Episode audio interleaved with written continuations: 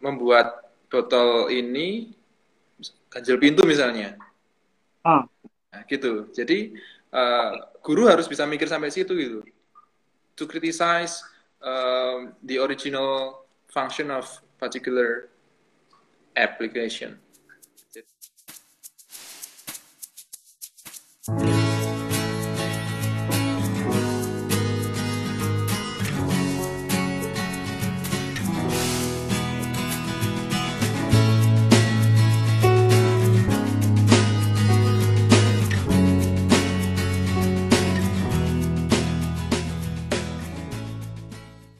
Jadi ini yang uh, ITEL juga betul-betul sedang ya dari dulu sampai sekarang pun kita larinya ke situ. Karena kalau kita ngomongin teknologi untuk pembelajaran bahasa itu nggak ada paling nggak ada nggak ada 50 mungkin. Tapi ketika saya metani, saya mencoba untuk uh, ya kita bersama dalam tim kita mencoba untuk uh, gabungkan ini bisa jadi fungsi apa dan seterusnya itu bisa 200-an lebih aplikasi.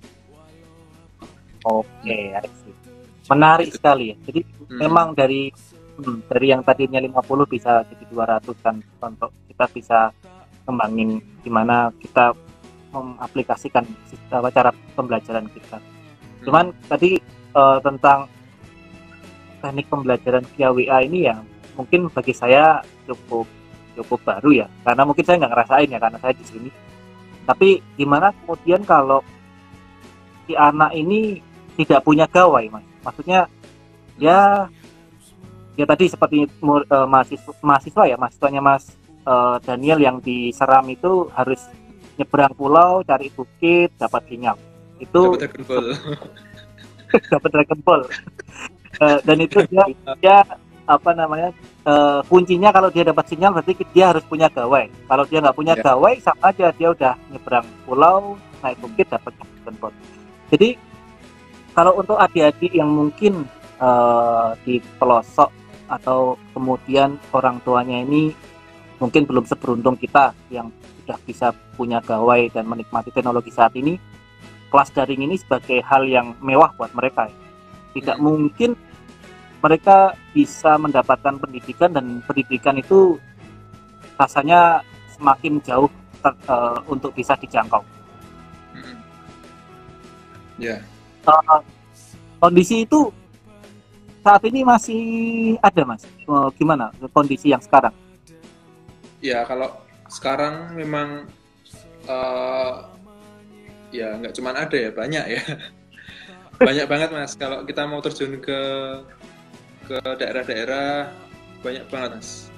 Ya jadi justru itulah uh, kita yang misalnya tidak begitu terdampak ini tuh harus bisa mikir gitu. Caranya caranya biar biar uh, asistensi kita tuh nggak hanya diukur dari dari ide ide yang sifatnya itu teori dan seterusnya tapi harus mau ke lapangan.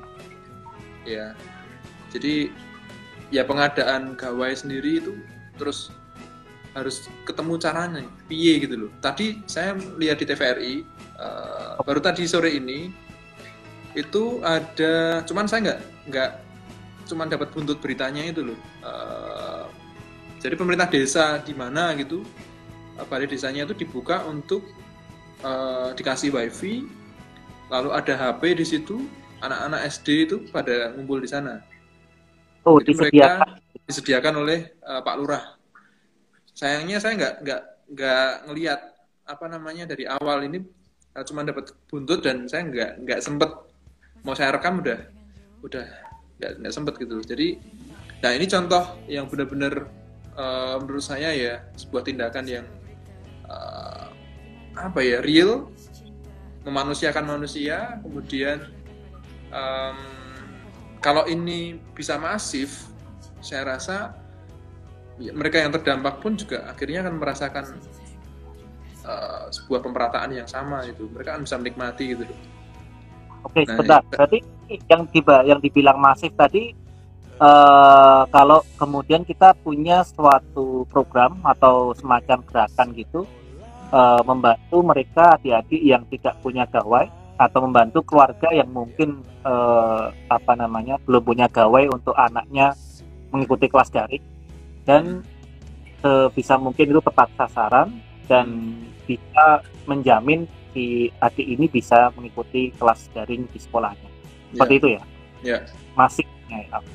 ya. tapi gimana? Untuk sekarang untuk sekarang berarti kalau ngomongin seperti ini harus tahu dulu eh, seberapa besar sih kebutuhan kebutuhan eh, adik-adik yang tidak punya seperti ini. Hmm. Ya saya rasa eh, fenomena ini kan nggak bukan suatu yang eh, terjadi di satu dua daerah aja. Kalau kita mau survei gitu misalnya, paling nggak sampai ke level pedukuhan lah itu pasti ada. Ya sekian persen keluarga yang mereka sama sekali nggak memiliki eh, handphone di rumah. Bahkan kemarin Ya. Saya sempat lihat di Twitter itu eh, ada anak yang belajarnya itu pakai HT. Sempat ngeliat nggak? Nggak. Saya sempat eh, baca thread itu jadi anak itu dan gurunya pakai HT, anaknya juga siswanya pakai HT gitu loh. Jadi belajarnya bener-bener bener-bener sampai sampai HT aja dimanfaatkan kan. Ya, you can imagine Ya. gitu loh bahwa saiki opo wae dinggo gitu loh. Daripada anakku ra iso eh, menerima pelajaran. Ya, kondisinya seperti ini gitu Mas Adi.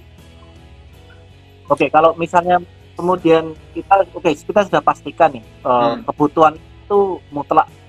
Jadi sebisa mungkin kita coba nih eh, ajak teman-teman mana nih kalau kemudian kita bisa bantu nih para bapak ibu atau adik-adik yang tidak punya gawai mungkin di suatu tempat tertentu kita coba eh, fasilitasi mereka dan eh, kita coba bantu dengan menyediakan gawai. Masalahnya eh, sepertinya kalau gerakan seperti ini harus komprehensif ya, maksudnya tidak tidak hanya satu dua orang tapi beberapa pihak pun tidaknya bisa mendukung. Tadi disebutkan tadi Pak Bayu di pihak desa sudah ada list atau ada informasi bahwa kebutuhan gawai itu apa ada ya dibutuhkan Hmm. untuk apa kakak. Tapi kemudian belum tentu ini ada orang atau ada suatu wadah yang Hmm. menyediakan gawai untuk diperuntukkan adik-adik ini. Ya. Kalau kita bisa ajak teman-teman seperti itu, paling gampang kita merujuk ke pihak desanya atau ke sekolahnya dulu, Mas. Menurut Mas Daniel. Ya kalau kalau saya pribadi sih eh, karena misalnya ya kita bergerak dalam eh, dalam jumlah yang sedikit misalnya gini, let's say saya dan Mas Ade gitu ya, Oke, kita dua orang ya. aja ini, ya dua orang aja ini. Jadi dua orang ini tentu kalau kita mau menjangkau coveragenya yang luas, ya akhirnya yang capek ya kita kita nggak efektif gitu loh, cuman dapat Iya. capek gitu loh. Jadi Masih eh, dapat ya nggak dapat. Ya, artinya ya kita harus minta sekolah untuk eh, mendata siswa mana yang eh, kekurangan, maksudnya yang belum terfasilitasi. Kita data desanya di mana, kemudian nanti mungkin dari desa ada info, oh ini ada keluarga ini, cuman sekolahnya di tempat lain. Nah itu kan eh, bisa jadi tambahan data kan. Nah kalau misalnya itu terjadi ya kita tinggal melihat persentasenya. Kalau misalnya memang desa itu adalah kesimpulannya adalah ternyata memang di desa itu banyak anak-anak yang sekolah di beberapa SD benar-benar eh, tidak terfasilitasi. Ya udah kita merujuk ke desa. Tapi kalau di level sekolah saja sudah ditemukan banyak, misalnya eh, mereka yang nggak punya HP ya kita bisa menyasar ke sekolah itu tentunya ya dengan misalnya mengadakan sebuah eh, kita data dulu kita verifikasi apakah dia memang betul-betul eh, mendapati keadaan seperti itu. Baru kalau eh, sudah memang pasti ya kita eh, membuat eh, apa ya open donation gitu kan. Eh, Iya. secara mungkin nggak harus secara masif ya artinya ya underground dulu lah karena eh, seperti ini kan bisa dimanfaatkan oleh pihak-pihak yang ingin mengambil keuntungan. Misalnya eh, kita jabrian dulu di grup terdekat eh, siapa yang punya HP bekas gitu nah, siapa yang punya HP layak dipakai dan masih terutama WA dan uh, bisa connect ke Play Store dan seterusnya. Kita perlu ada rubriknya juga untuk uh, mengakses bahwa HP ini layak dan bisa dipakai untuk uh, sistem daring. Nah, kalau sudah kita buat semacam uh, apa namanya ya, ya HP-HP tadi kita kumpulkan, kita verifikasi. Kalau layak, kita berikan ke sekolah. Nah, tinggal nanti sekolah yang kita uh, ya ada semacam MOU lah. Dia uh, sekolah juga harus tanggung jawab nanti kita menyediakan ini, monggo silahkan dikelola demi uh, apa namanya ya agar siswa-siswa bapak ibu nanti bisa mendapatkan uh, materi dengan lebih baik gitu. Jadi mereka emang siswa harus ngalah saya kita ya. Ya, ya. Gitu. Neng ini oh. daring mas, ngomong tekan solan.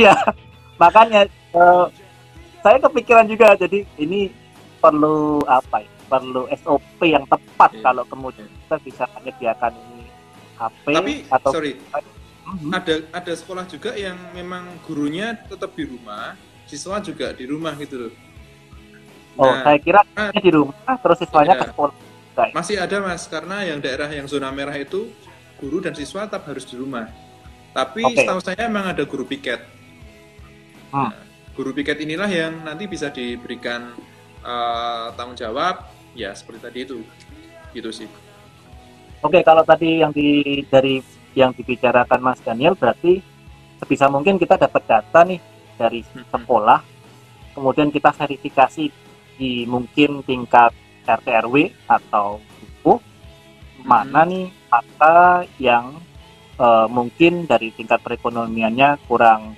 eh, apa namanya kurang siap untuk menyediakan gawai pembelajaran untuk pembelajaran daringnya kemudian dari situ kita punya datanya dan kita prioritaskan untuk dipinjami uh, yeah. gawai hmm. seperti itu tapi ya uh, sebenarnya hal ini sedikit banyak hampir sama dengan uh, sistem yang kita gunakan di koin uh, coin a chance ya jadi coin a chance oh. kita hmm. uh, ke sekolah rekomendasi sekolah mana-mana yang dibutuhkan, hmm. kemudian kita verifikasi ke uh, pihak keluarga dan pihak uh, masyarakat atau di RT RW-nya apakah hmm. benar, kemudian kita baru bantu dengan beasiswa.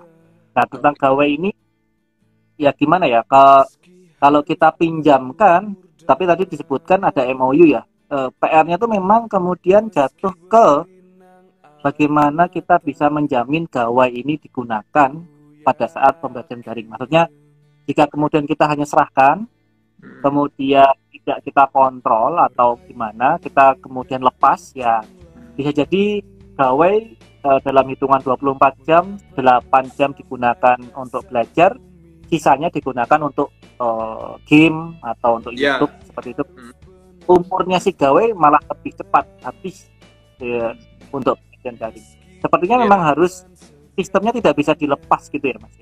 Kemudian kita bisa, akan membuat apa ya se seperti kalau zaman dulu ada kita pinjam komik kemudian kita kembalikan nah ini kita hmm. kayak bikin gawai rental untuk daring gitu kali ini ya ya nah, ini soal apa ya non sewu ya ini soal culture sih menurut saya karena ya, memang uh, kondisi di lapangan memang kadang kita udah membuatkan fasilitas tapi ya jatuhnya nanti ya kayak gitu-gitu aja. Ada yang mungkin malah HP ini didol itu juga bisa atau malah ya, itu bisa terjadi kan?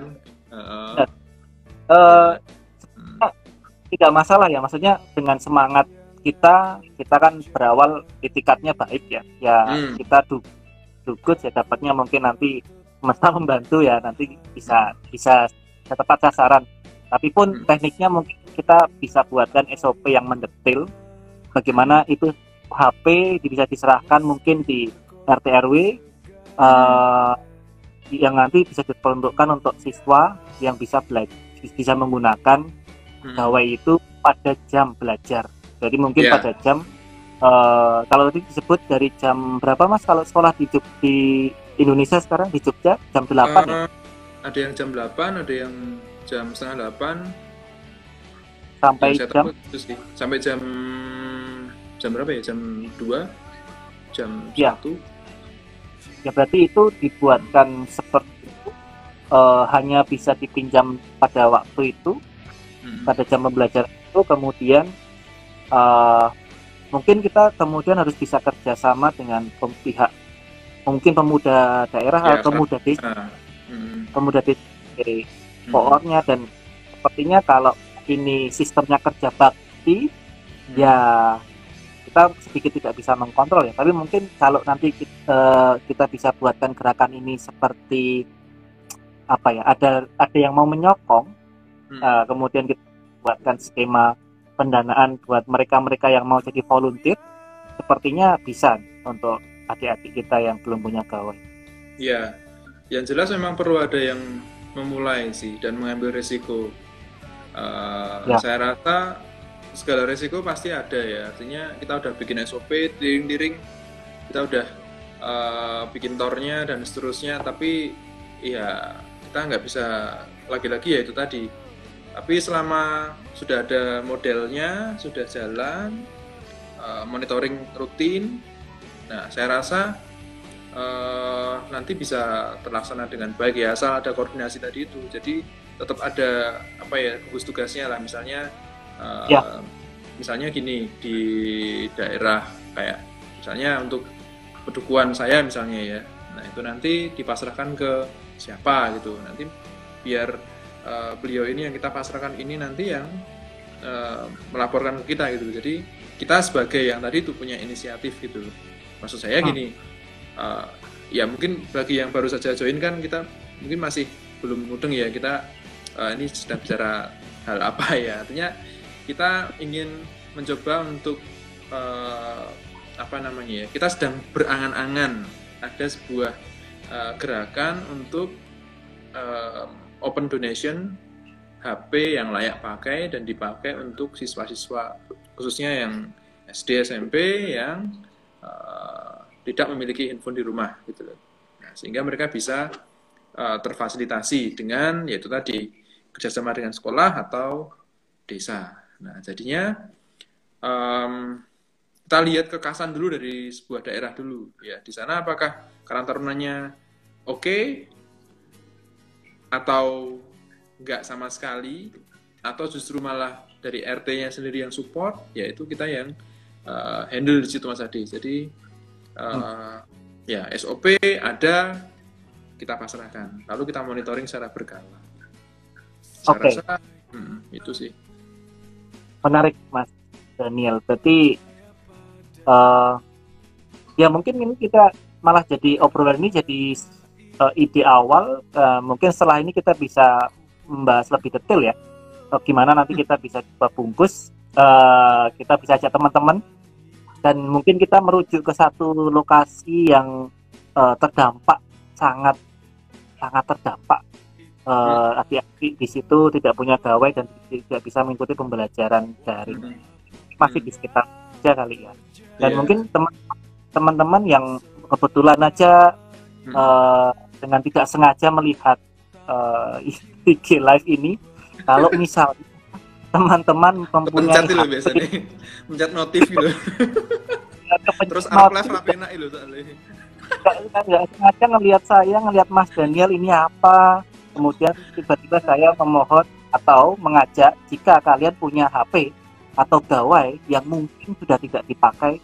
Atau misalnya kalian punya ide wah ini ada iPhone baru nih saya mau ganti iPhone. Atau wah ini ada uh, eh, HP baru saya mau ganti dan HP yang lama kemudian tidak digunakan mungkin bisa menghubungi kami kali ya karena kami ini akan uh, mencoba mem, uh, menggerakkan apa namanya memulai gerakan ini dan menyediakan HP buat mereka adik-adik yang bisa punya gawai untuk pembelajaran pembelajaran daring mereka sistemnya hmm.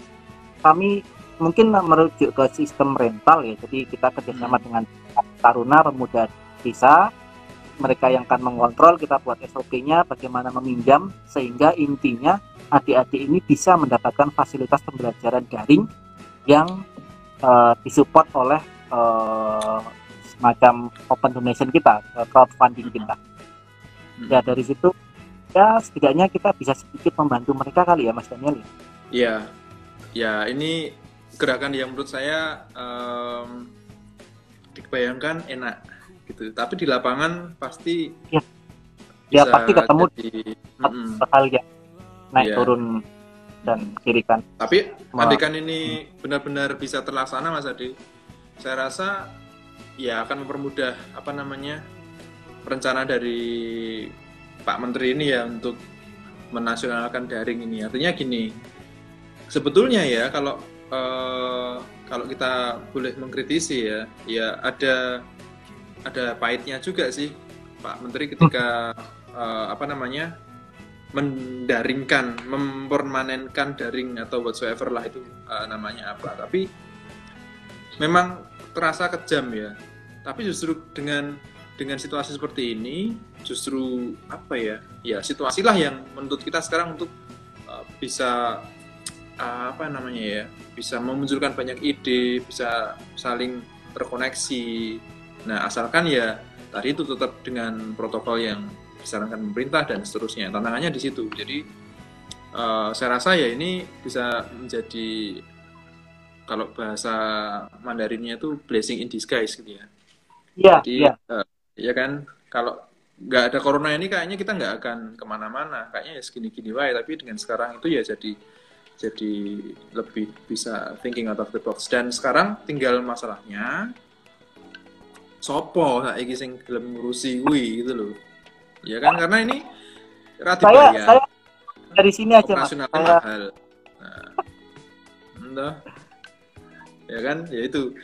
Eh, kita berpikir justru kalau saya sih mikirnya dari pesimis dulu sih. Karena dari Hmm. pesimistis itu kan menimbulkan eh, apa mencari masalah yang terjadi gitu loh. Kayak eh, kayak SWOT-nya itu apa gitu. Jadi apa- dari pesimis Iya. lalu mencari SWOT-nya.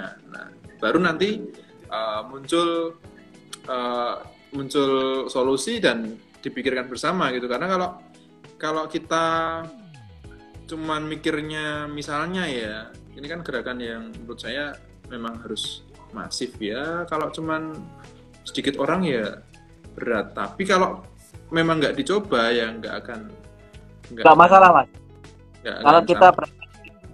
Dari sedikit orang kita skopnya dikecilkan saja jadi Ya. kita dulu dari yang kecil-kecil ini kemudian ada yang menanggap apa nggak tidak kerjasama lewat sekolah alih-alih Hmm. Karang Taruna sekolah seperti ini bisa jadi sasaran yang tepat menurut saya Hmm. tadi ya kita bisa pertimbangkan ya karena tadi kenapa kita ke Karang Taruna karena karena kondisinya harus stay at home Hmm. di anak tidak perlu datang ke sekolah untuk pinjam HP kemudian pulang lagi untuk pembelajaran daring tapi jika Hmm. kemudian ditempatkan di sekolah menurut saya sih memang lebih cocok. Karena kemudian tahu nih si sekolah siapa-siapa yang membutuhkan HP tapi gimana dengan guru? Apakah guru itu nanti masih harus datang ke, ke rumah anaknya memberikan HP uh, kemudian gurunya kembali ke sekolah memberikan pembelajaran daring? Ya memang Hmm. memang perlu dipikirkan. Tapi memang tidak akan sesimpel yang kita bicarakan sih. SOP-nya akan akan uh, cukup cukup mendetail ya Mas ya Bob, itu keadaan sinergi kan. sinergi dari sekolah dan juga uh, perangkat desa dan juga apa ya namanya pejabat terkait sih saya rasa kalau Hmm. uh, feeling saya sih mereka nggak tinggal diam itu loh dengan adanya gerakan Iya. seperti ini yang tadi itu dari yang sporadis dulu kecil-kecil dulu dua orang dulu lalu bikin uh, donasi open donation dan seterusnya nanti terus di uh, ya they will multiply gitu loh mereka akan lalu mengajari yang lainnya. Nah itu uh, menurut saya yang uh, akan terjadi gitu. Dan kalau boleh kasih bocoran tadi itu Kirana Kirana Les. Ya ini beliau ini kepala sekolah dari SMP Canisius Magelang. Oh saya itu selamat ya, malam jadi beliau beliau tahu sekali sih kondisi di lapangan seperti apa. Jadi ya nanti bisa ya itu tadi mungkin beliau sudah sudah tahu dan uh, merasakan jadinya ya uh, ya itu Iya. tadi menghimpun ide dari uh, berbagai Iya. macam uh, apa namanya ya uh, pihak salam itu kenal Pak Hmm, menarik Mas Daniel karena eh, senior kita Mas Gotel aja langsung rekrut rekrut relawan sik wae lingkup kecil lagi mikir yang lebih besar sepertinya iya. kalau kita ajak teman-teman sangat mungkin kita bisa Hmm, eh, iya realisasikan hal ini banyak orang baik kok Mas Adi Ya, udah hampir jam, udah hampir satu jam, teman-teman. Terima kasih uh, sudah mendengarkan kami. Uh, tadi kita dari awal uh, berbicara tentang Mas Daniel ini sebagai penggiat ITEL. Uh, ITEL salah satu teknik untuk kita bisa memberi uh, apa ya sistem atau kita bisa memberikan mendelivery uh, pembelajaran yang baik itu ternyata juga sangat dibutuhkan atau bermanfaat juga untuk uh, pembelajaran daring dan yang paling penting adalah kondisi sistem pembelajaran kita kemudian learning outcome seperti apa yang akan kita uh, capai baru kita pikirkan apps-nya atau tekniknya hmm. yang uh, cocok atau uh, appropriate untuk kondisi-kondisi yang kita temui dan dari situ kita bicara bagaimana kondisi di uh, mungkin pendidikan yang jenjangnya lebih rendah seperti di SMP atau SD yang mungkin apa namanya uh, WA uh, teknik pembelajarannya sederhana dengan via WA dan ternyata tantangan yang lebih berat adalah saat si murid tidak punya gawai. Dan kita kemudian berpikir bagaimana nih kita mengajak teman-teman mungkin untuk membuat open donation? Teman-teman yang punya gawai berlebih bisa menghubungi kami nanti kami coba uh, apa namanya uh, salurkan ke adik-adik yang tidak punya gawai ini agar mereka bisa belajar uh, secara daring di rumahnya masing-masing sehingga tidak terpapar COVID. Seperti itu ya mungkin Mas Ganjong yang kita bicarakan selama kurang lebih satu jam ini. Ya, dari tadi yang uh, dari yang sistem daring yang general sekarang mulai yang lebih ke membumi ya. Saya kira uh, kalau misalnya uh, dari obrolan ini nanti ada yang lalu merasa tersentuh atau maksudnya nggak harus lewat kami juga itu loh. Silakan nanti bisa bisa secara mandiri bisa apa namanya uh, membuat istilahnya apa ya bukan komunitas ya tapi gerakan sendiri ya. lah ya memulai ini sendiri ya. di daerah masing-masing kali ya hmm, ya kita hanya mencoba untuk memberikan uh, trigger aja sih ya tapi ada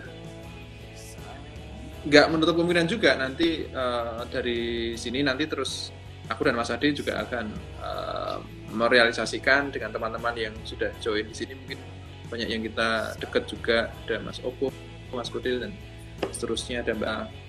Jadi hmm. ya tentu uh, perlu diskusi yang lebih mendalam Mas Adi ya. Gitu. Ya. Oke, mungkin closing uh, statement Daniel yang ingin sampaikan mungkin menyemangati para guru agar bisa memberikan belajar daring dan menyemang yeah. menyemangati mahasiswanya. Hmm. Uh, ya, saya ingin mengapresiasi dulu teman-teman yang udah join ini banyak banget. Uh, ada total berapa mas tadi ya? Udah join ya? Kan ada summary uh, lima dibagi sepuluh. Lima puluh. Iya, dibagi sepuluh. Kalau okay. di tempat saya begitu. Oke, okay. caranya gitu. ya, pokoknya terima kasih yang udah join, teman. uh, terima kasih juga Mas Adi yang udah uh, invite saya hmm. untuk gabung di platformnya yang luar biasa ini. Semoga uh, dengan kan ada recordnya ya, record ya. Ada. Uh, nanti bisa diputar uh, ulang. Tadi kita ngobrolin apa aja, banyak banget uh, yang ingin tanya lebih jauh tentang penerapan teknologi dalam pembelajaran khususnya tentang daring ya monggo silahkan uh, kebetulan tanggal saat eh tanggal du, tanggal 3 saya juga ngisi di psikologi UMBY kemudian ya ya karena fakultas meminta untuk sharing uh, tentang pembelajaran daring uh, dan semoga kalau nanti ada kesempatan kita bisa saya bisa invite Mas Adi juga buat main oh, di IC Live. Uh, saya pikirkan dulu nanti namanya apa. Ya. Mungkin Ade Ade Dancong per RI 1 saya, saya dari, dari tadi menahan nama Dancong itu. Ya. pakai nama. Okay. ya pokoknya semangat. Uh, oh iya satu lagi. Sebentar mas ini udah hampir habis. 15 14 singkat oh, aja. iya. semangat untuk semuanya. Ya jangan pernah jangan pernah uh, patah semangat untuk mencoba gitu. Oke terima kasih teman-teman. Sampai jumpa di YKP selanjutnya. Bye bye